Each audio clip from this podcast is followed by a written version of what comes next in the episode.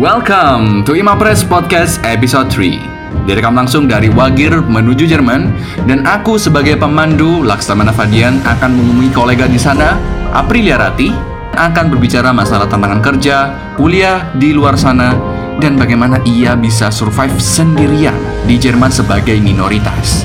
Additionally, kita juga akan berbicara masalah isu imigran dan bagaimana Jerman sebagai kiblat teknologi telah meramu sistem pendidikan inovatif yang tentunya luar biasa. Without further ado, let's listen.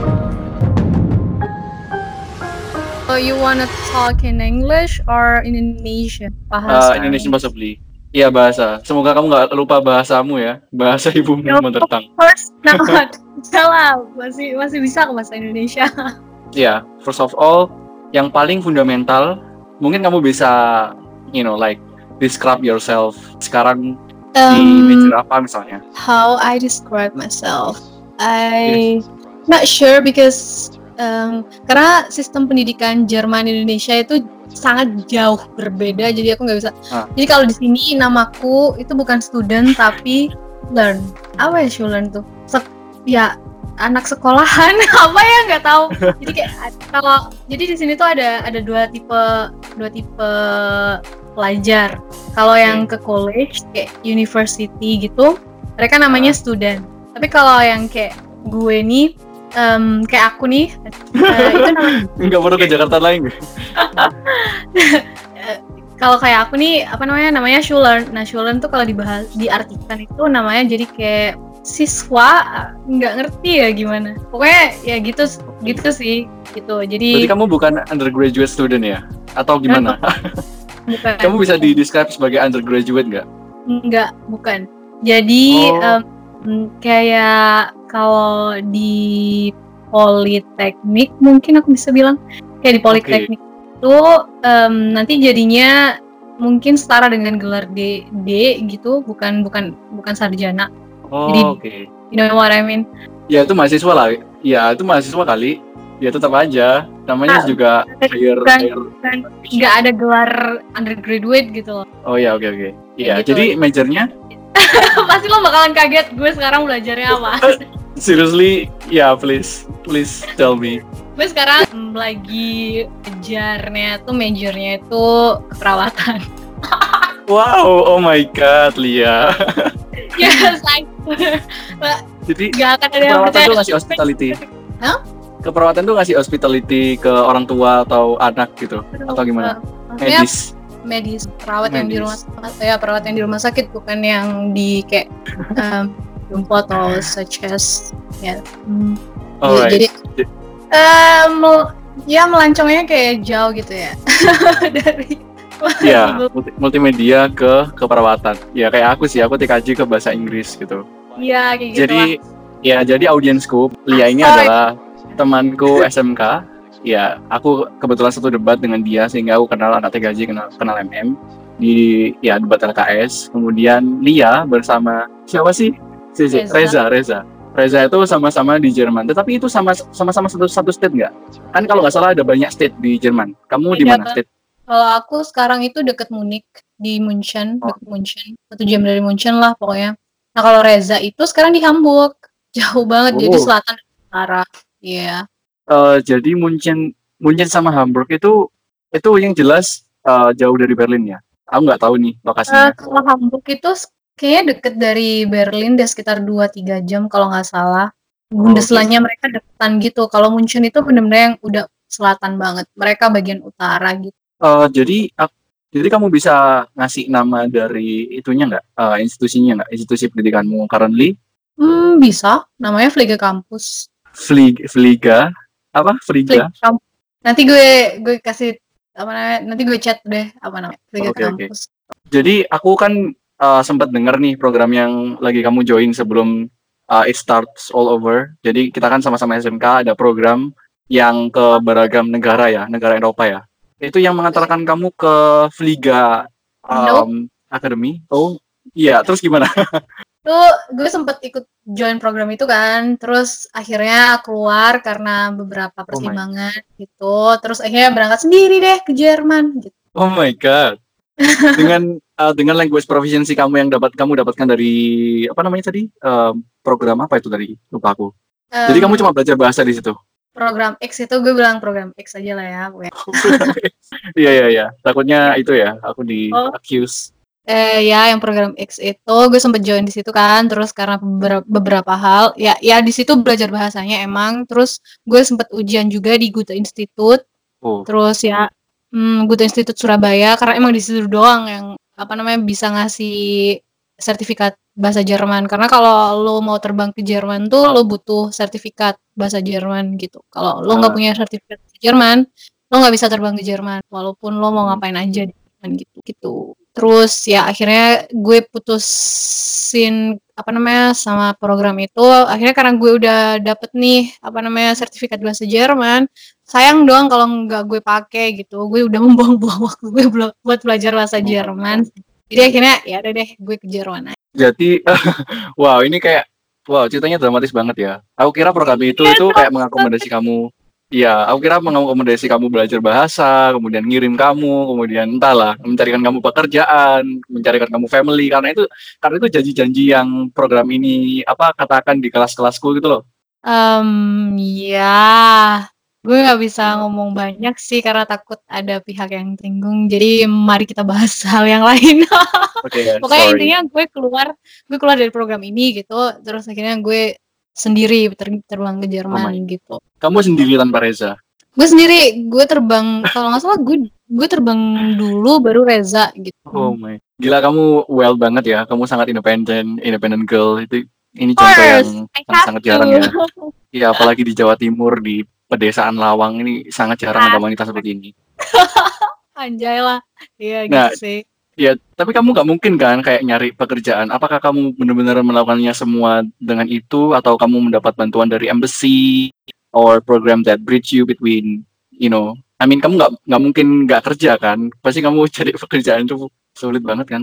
Em, gimana ya? Of course. Nah, itu itu benar-benar independen sih. Maksudnya semuanya nyari sendiri. Kalau embassy, hmm, wah, embassy, embassy ngapain ya? Gue ke embassy itu cuma lapor diri udah pun. Seterusnya ya hidup gue di sini ya gue harus berusaha sendiri gitu, nyari sendiri. Jadi eh, dengan berbekal language proficiency kamu yang level berapa itu CFR-nya? Eh, gue berangkat ke Jerman tuh level B2, Oh, B2 itu udah intermediate ke atas ya? B2. intermediate. Eh, enggak ding, gue terbang tuh B1, sorry, intermediate. Ya. Oh, oke. Iya. Hmm. Jadi dengan berbekal sertifikat B1, kamu ya, kamu melakukannya semuanya itu sendiri. Wih, gila. Ada motivasi nggak di balik situ? Apa yang membuat kamu bisa-bisa bisa terbang sendiri dan apa ya? Em, Pastinya apa ya? Cuman gini aja sih, take it or leave it gitu aja. Tapi oh my god, tapi kamu tahu sendiri kan tiket tiket lokal aja domestik sekarang di Indonesia gimana? Kemudian kamu ke Jerman, kemudian belum tentu kamu bisa survive gitu misalnya. Misalnya nih. Nah, bagaimana kamu bisa apa ya? Bisa berpikir positif walaupun dengan potensi kegagalan tuh ada risiko kayak gitu.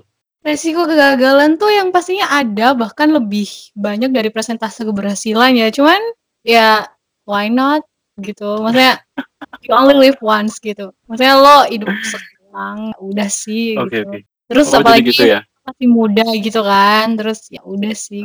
Apa juga Apalagi kamu udah belajar bertahun-tahun bahasa language proficiency sampai B1 gitu ya. Apalagi bahasa Jerman kan sulit banget kan. Aku yakin B1 Bahasa itu kayak aku sebelum terbang ke Jerman tuh bahasa Jerman aku, aku belajar berapa ya setengah tahun mungkin setengah tahun belajar Jerman baru terbang Oh, keren. Setengah tahun. Oh my god. Jadi aku percuma nih, aku belajar bahasa Inggris 4 tahun gitu. karena yang benar-benar intens gitu sih maksudnya yang Oh tiap iya. hari berjam-jam belajar bahasa Jerman jadi akhirnya ya bisa sih menurut gue So how do you do that? Kayak hanya dengan waktu enam bulan kamu bisa belajar bahasanya Hitler yang sangat-sangat rumit itu kayak bahasa Rusia. Bagaimana kamu bisa melakukannya eh, selain kamu belajar independen? With what technique? eh gue belajar sama teman-teman sih dulu tuh ya ada gitulah kelompok gitu kelompok belajar bilangnya gitu ya jadi kita kayak em, apa namanya bareng-bareng belajar bahasa Jerman terus ya kayak gitu sih waktunya efektif banget terus eh, nonton film bahasa Jerman dengerin lagu bahasa Oh, Jerman oke. maksudnya bener-bener yang ayo pokoknya gue harus bisa gitu Jadi di satu grup itu kamu buat grup WhatsApp atau grup tatap muka atau gimana? kita emang tatap muka karena kita emang sama-sama Oh. belajar Oke. gitu. Wow. Jadi dari interaksi itu lebih mudah ya. Kalau kita itu udah punya grup gitu, itu berarti kunci ya. Iya, menurut gue eh, ya belajar sendiri itu emang lebih em, menurut gue lebih menyenangkan gitu ya karena lo nggak ribet sama orang lain gitu. Tapi kalau lo belajar di dalam satu grup tuh itu menurut gue lebih efektif karena lo bisa tukar pikiran, lo bisa saling ngelatih satu sama lain kayak gitu. Oke, sebelum kita menuju ke ya possibly konflik konflik yang lebih klimaks, aku ingin menarik-narik terlebih dahulu di apa ya di masalah eh, major major kamu sekarang. Nah, keperawatan ya. Tentu dong Hmm. eh, saat kita ke negeri orang, keperawatan itu pakai bahasa-bahasa yang sangat tek, apa ya teknis, termanya itu sangat-sangat teknis gitu. Nah, da- gimana kamu bisa cope with that Ke- di saat kamu itu cuma belajar dengan teman-temanmu sendiri yang aksennya tuh tentu berbeda dengan orang Jerman langsung, kamu bertatapan dengan dosen. Kamu gimana pada saat itu? Jadi awal mula gue ke Jerman itu gue nggak langsung sekolah. Jadi gini kan, Hmm, gue terbang ke Jerman. Nah terus gue stay sama kayak host family gitu. Jadi di situ gue belajar bahasa Jermannya dulu. Jadi kayak Oke. yang bener-bener ngasah tiap hari 24 jam harus ngomong bahasa Jerman gitu. Jadi kayak oh di sini gue ngelatih bahasa, oke sama host family segala macem. Gue juga belajar culture segala macem biar nggak shock gitu tiba-tiba. Oh my god gitu. Terus akhirnya setelah di family ini gue em, kayak apa ya namanya eh praktikum kalau di sini namanya volunteering gitu atau praktikum gitu ya. Ya magang ah, istilahnya magangnya itu di rumah sakit. Nah karena gue magang di rumah sakit nih biar gue nggak pas sekolah itu biar biar nggak kaget gitu. Jadi pas magang tuh gue belajar dikit-dikit tentang Fachbegriff apa ya Fachbegriff itu Em, ya kalimat-kalimat yang yang kalimat apa ya bilangnya Fachbegriff itu ya pokoknya lo tau lah maksud gue Iya, iya, aku udah pernah tahu sih. Iya, oke. kalimat medis yang gue nggak pernah kenal dalam bahasa Jerman tiba-tiba ya makanya gue Oh. praktik ini terus akhirnya baru gue sekolah deh. Oh, dari kamu jadi kamu ke host family. Nah, tetapi bagaimana bisa kamu mengakses host family di saat kamu itu independent going there, when there? Eh, bisa kok. Semua bisa bisa akses dari siapa pun di mana pun jadi kayak di situ tuh ada kayak website gitu. Nah di situ lo bisa nyari host family yang bener-bener ngepas gitu. Jadi gitu. Jadi bisa dari Indo gitu nyari host family. Terus datang ke Jerman di host family maksimal satu tahun sih kalau stay sama host family gitu Itu itu bayar ya? Itu bayar No. apa mereka cuma volunteer? enggak kok nggak bayar kok Oh my Malah- god. malah lo, lo itu dapat dapat uang dari si host family dan hidup Oh lo God. dibiayain dia gitu Jadi kita itu bantu in daily basis eh, keperluan-keperluan mereka kayak belanja bareng, kemudian nyetir bareng possibly. kayak gitu ya. Em, iya sih kebanyakan kayak gitu tapi kebanyakan tuh kayak kan kalau orang sini kan dua orang dua-duanya orang tuanya itu kerja gitu jadi mungkin kita possibly kayak ngawasin anak-anak mereka udah gitu aja sih sebenarnya Oh. Jadi itu cuma apply di Jerman atau applies to every country yang ingin kita apa terjuni langsung kira-kira. Misalnya nih kalau skenario kamu Hmm. nggak ke Jerman atau ke negara-negara eh, Eropa lain, apakah itu direkomendasiin masuk ke host family dulu? eh tergantung ya tergantung lo maunya ngapain di situ. Kalau misal Oh, Oke. kalau misal mau langsung kuliah ya so ya itu bisa langsung di Indo tuh daftar uni uni esis namanya. Jadi kayak ada suatu suatu apa kelompok eh, kom, apa ya kelompok organisasi gitu yang ngebantu lo masuk langsung ke universitas-universitas gitu. Gitu sih. Jadi nggak usah perlu ke host family gitu gitu nah kalau lo misal mau langsung kuliah nah kalau mau kuliah tuh di sini di Jerman lo harus masuk ke student college gitu jadi sekolah tahun ke-13 istilahnya kayak gitu. Jadi harus sekolah lagi sebelum masuk uni. Oh, oke. Jadi itu ke sekolah tempat kamu belajar apa ya? Istilahnya akulturasi ya. Adaptasi dengan uh, mungkin akademik akademik apa itu Akademik, related hmm, akademik jadi disamain akademiknya gitu. Jadi belajar lagi dari yang SMA, SMA tahun ke-13 lah istilahnya kalau gitu. Kalau menurut gue sih gitu. Tetapi sorry nih, sebelum aku lanjut, kamu denger apa namanya suara-suara ledakan itu nggak? Ledakan kembang api nggak dari sini? Enggak kok. Oh iya, oke. Jadi diredam ya. Karena banyak banget di sini gila, rame banget. Oh, Jadi eh, ya ini orang-orang masih euforia pasca Idul Fitri. Oh, Ya gini lah, rasanya jadi mayoritas dan kamu di sana minoritas. Nah, related to that, ya itu udah. paham. Kamu kamu ada culture shock gak di sana? Maksudnya uh, gegar budaya di mana kamu nggak bisa maybe perform your spiritual need, maybe you cannot express what you believe so far dengan nilai-nilai kamu. Apa yang bikin kamu mungkin nggak betah pada saat kamu awal-awal tinggal di sana? eh culture shock pasti ada ya. Maksudnya kayak tiba-tiba kayak oh my god, gitu. Momen seperti itu pasti ada gitu. Cuman karena gue termasuk orang yang open minded, jadi nggak separah orang-orang yang lain menurut gue. Ya udah sih, gue, gue gitu aja. Jadi culture pasti ada momen-momen kayak gitu.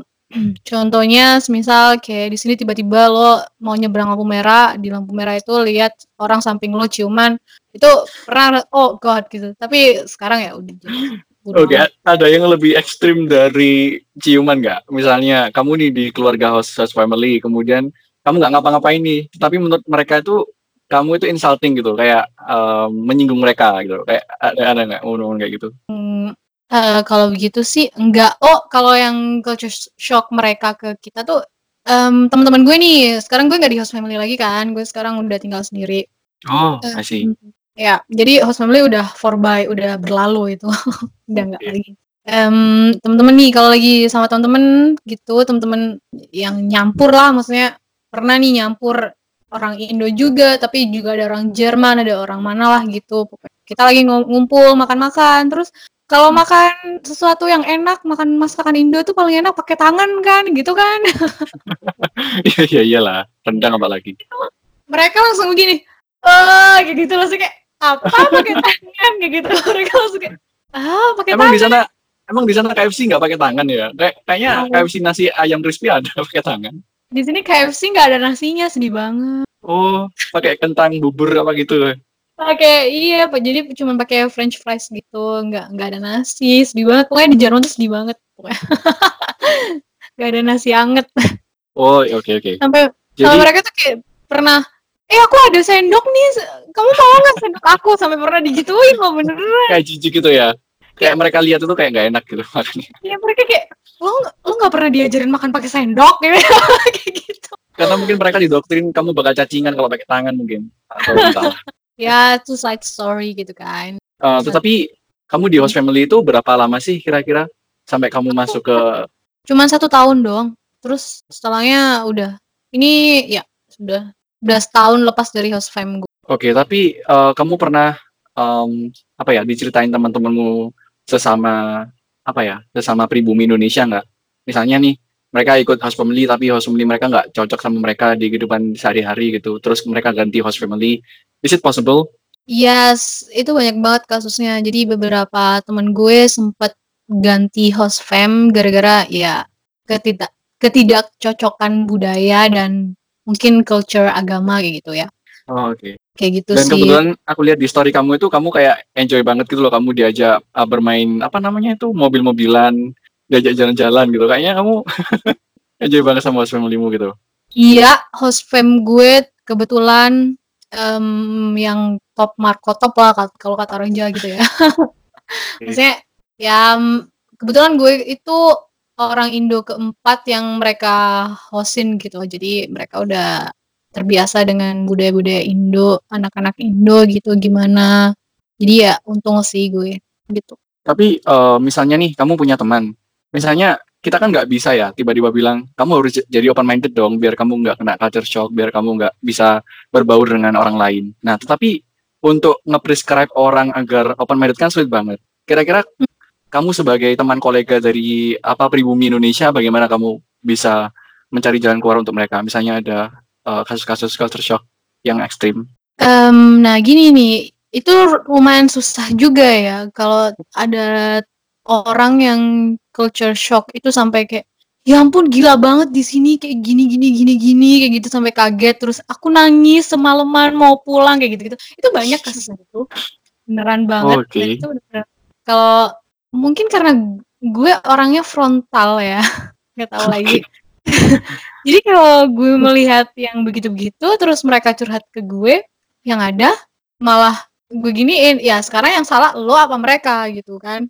Ka- sekarang lo di sini sebagai pendatang minta di ngertiin Ya, mau lo apa? Ya udah pulang aja sana gitu maksud gue. Gini loh, lo itu sebagai pendatang nggak nggak bisa tiba-tiba lo jadi raja yang harus Ah, dimengertiin semua iya. orang. Kalau lo jadi pendatang, ya yang ada lo harus beradaptasi gitu kan. Yang Iya, bener tuh kayak misalnya bunglon. Bunglon tuh beradaptasi dengan lingkungannya, bukan lingkungannya yang beradaptasi dengan bunglon ya nggak? Oke.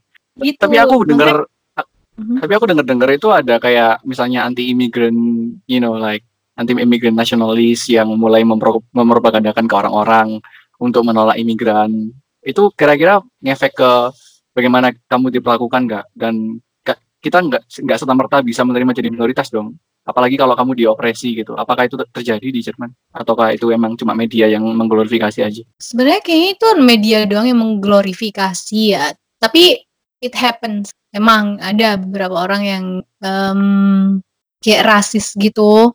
Cuman gue Right. untungnya untungnya apa namanya nggak pernah ngerasain rasisme yang rasisme yang eh sampai parah sampai gue mau nangis mau nonjok mau orang untungnya gue nggak pernah nggak tahu kenapa gue nggak nggak pernah mengalami hal buruk tentang rasisme gitu Eh, tapi mereka tuh banyak rasisnya itu bukan ke orang-orang Asia Oke.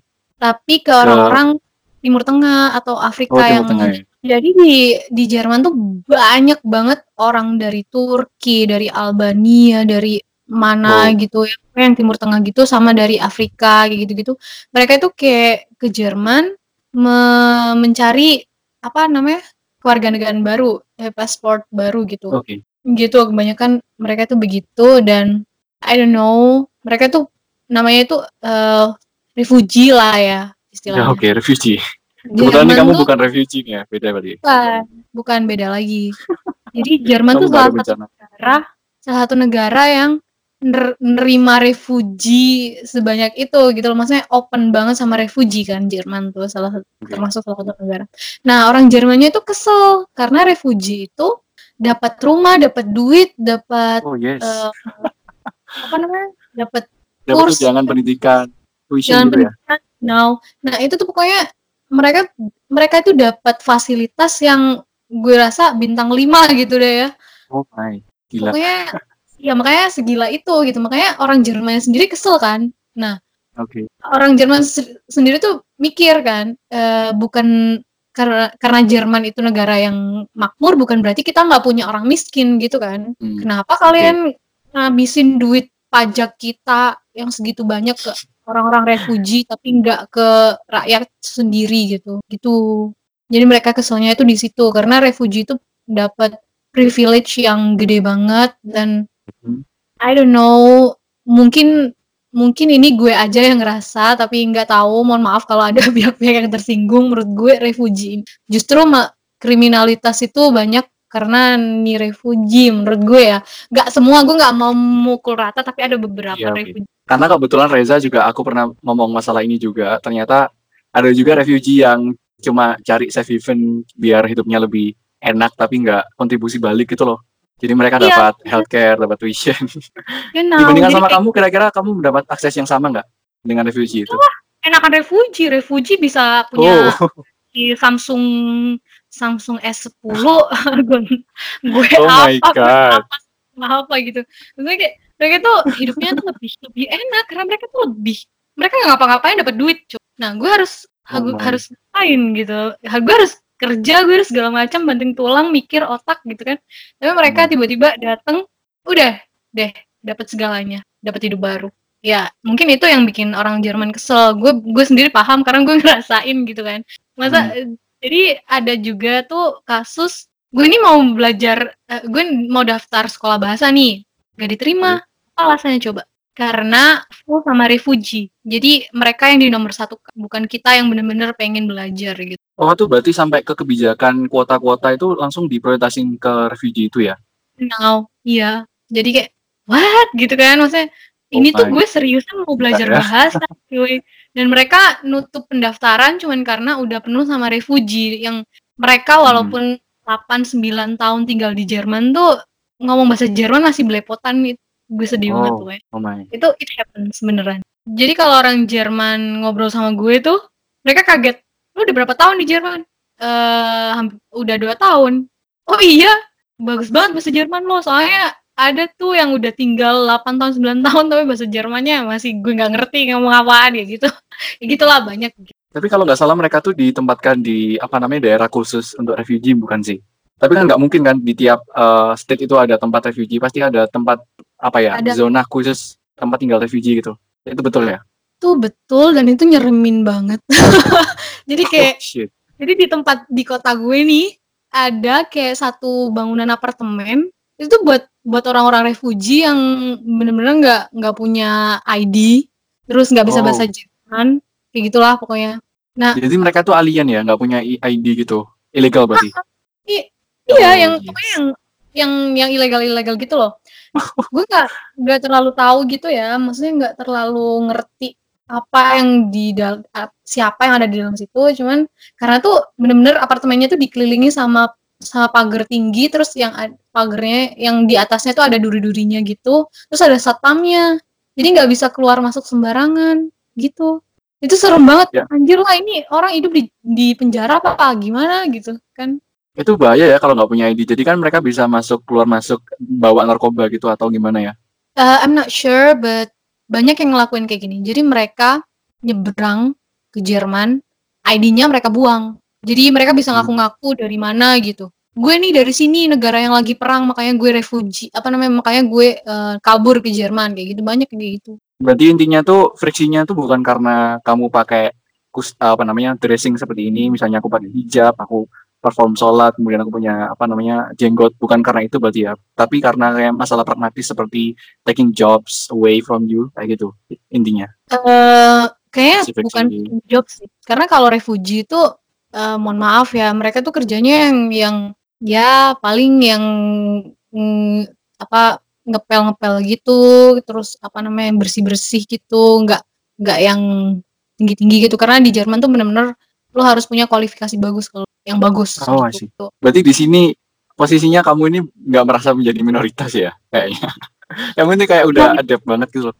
minoritas doh cuman gue bukan bukan golongan orang-orang refugee gitu loh. jadi golongan orang-orang refugee itu yang bener-bener orang Jerman tuh kayak oh gitu oh Jadi um, oke, mhm. let's talk about your academic, you know, life so far. Nah ini udah masuk ke poin, mungkin poin terakhir dan poin besar. Um, saat ini kamu semester berapa sih? Ini poin yang belum aku tanyakan sama sekali dari tadi. Em, satu Serius lu?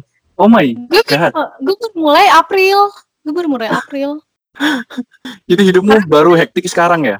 iya jadi gue kan baru kan gue di host fam tuh nah di host fam itu gue belajar bahasa dulu jadi gue kayak Iya. walaupun gue datang ke Jerman bahasa gue B1 tuh nyampe Jerman hah ngomong apaan gitu-gitu jadi ya oke jadi di situ gue belajar bahasa dulu terus akhirnya gue yang apa namanya eh praktikum itu terus baru deh gue mulai sekolah Pokoknya gue masih semester satu masih mulai April kemarin Oh, aku kira kan kamu kan uh, sama-sama masuk kayak aku. Aku kan sekarang semester 7.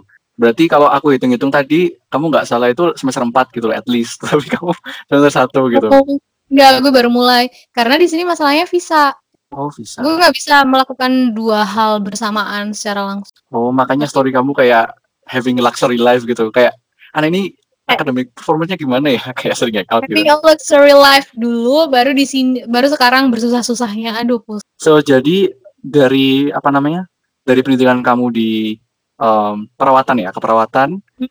dari keperawatan, eh, do, do you hear me? Is it audible? Yes, yes. Jadi keperawatan itu ekspektasi kamu itu bakal kerja kembali ke Indonesia atau kerja di Jerman yang udah welcome kamu so far. Enggak dua-duanya. Kamu mau ke mana, Bung? mau ke Malaysia di TKI? Kayaknya ya di di kelapa sawit.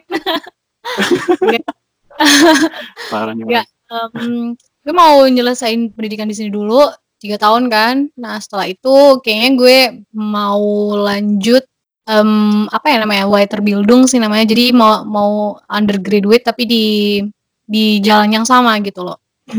di jalan kesehatan juga maksudnya. Eh, dan itu kayaknya gue nggak akan end up di Jerman. Gue nggak mau menghabiskan sisa hidup gue di Jerman.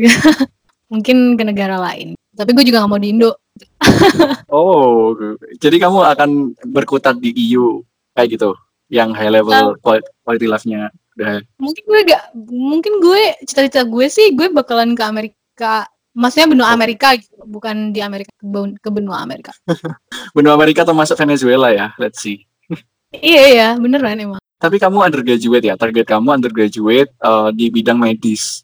Kamu tahu sendiri kan kalau di Indonesia itu medis itu sangat sangat mahal. So do you think you can survive and how you can think about it? I mean ya kamu kira-kira plannya gimana biar bisa survive dengan tuition fee yang sangat-sangat tinggi misalnya kalau itu emang mahal? Eh kebetulan di Jerman tuition fee-nya tuh lo kalau kuliah di Indo sama kuliah di Jerman tuh murah di Jerman tau. Really? Beneran udah. Oh. Jadi kayak ya ya ya ya emang susah sih karena lo harus mikirin segala macam itu. Cuman kalau tuition tuition fee itu lebih murah di Jerman. Jadi di Jerman tuh lo tuh cuman harus bayar eh semester tiket udah itu aja. I see. Semester tapi Ya. tapi itu bisa aja kan kamu nge-apply uh, scholarship kalau academic performance-mu bagus. Apalagi kamu udah kayak living in Jerman itu kayak udah fluent lah. Mungkin kamu udah fluent bahasa bahasa Jerman sehingga kamu bisa lebih browsing itu lebih mudah materi-materinya kayak gitu kan? Di Jerman nggak ada nggak ada scholarship buat undergraduate.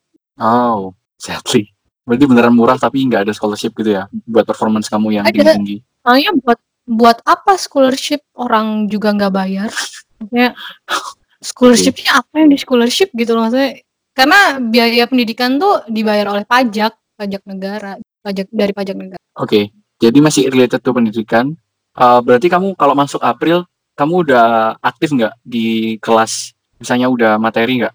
udah udah Nah, kalau udah materi, what kind of innovation di pendidikan yang sangat-sangat berbeda, possibly di Indonesia, yang kamu dengar dari teman-teman kamu yang upload story di IG misalnya, yang mereka belajar di UB, UM, kira-kira ada innovation di pendidikan yang kayak gimana, yang apa ya, yang awesome di Jerman?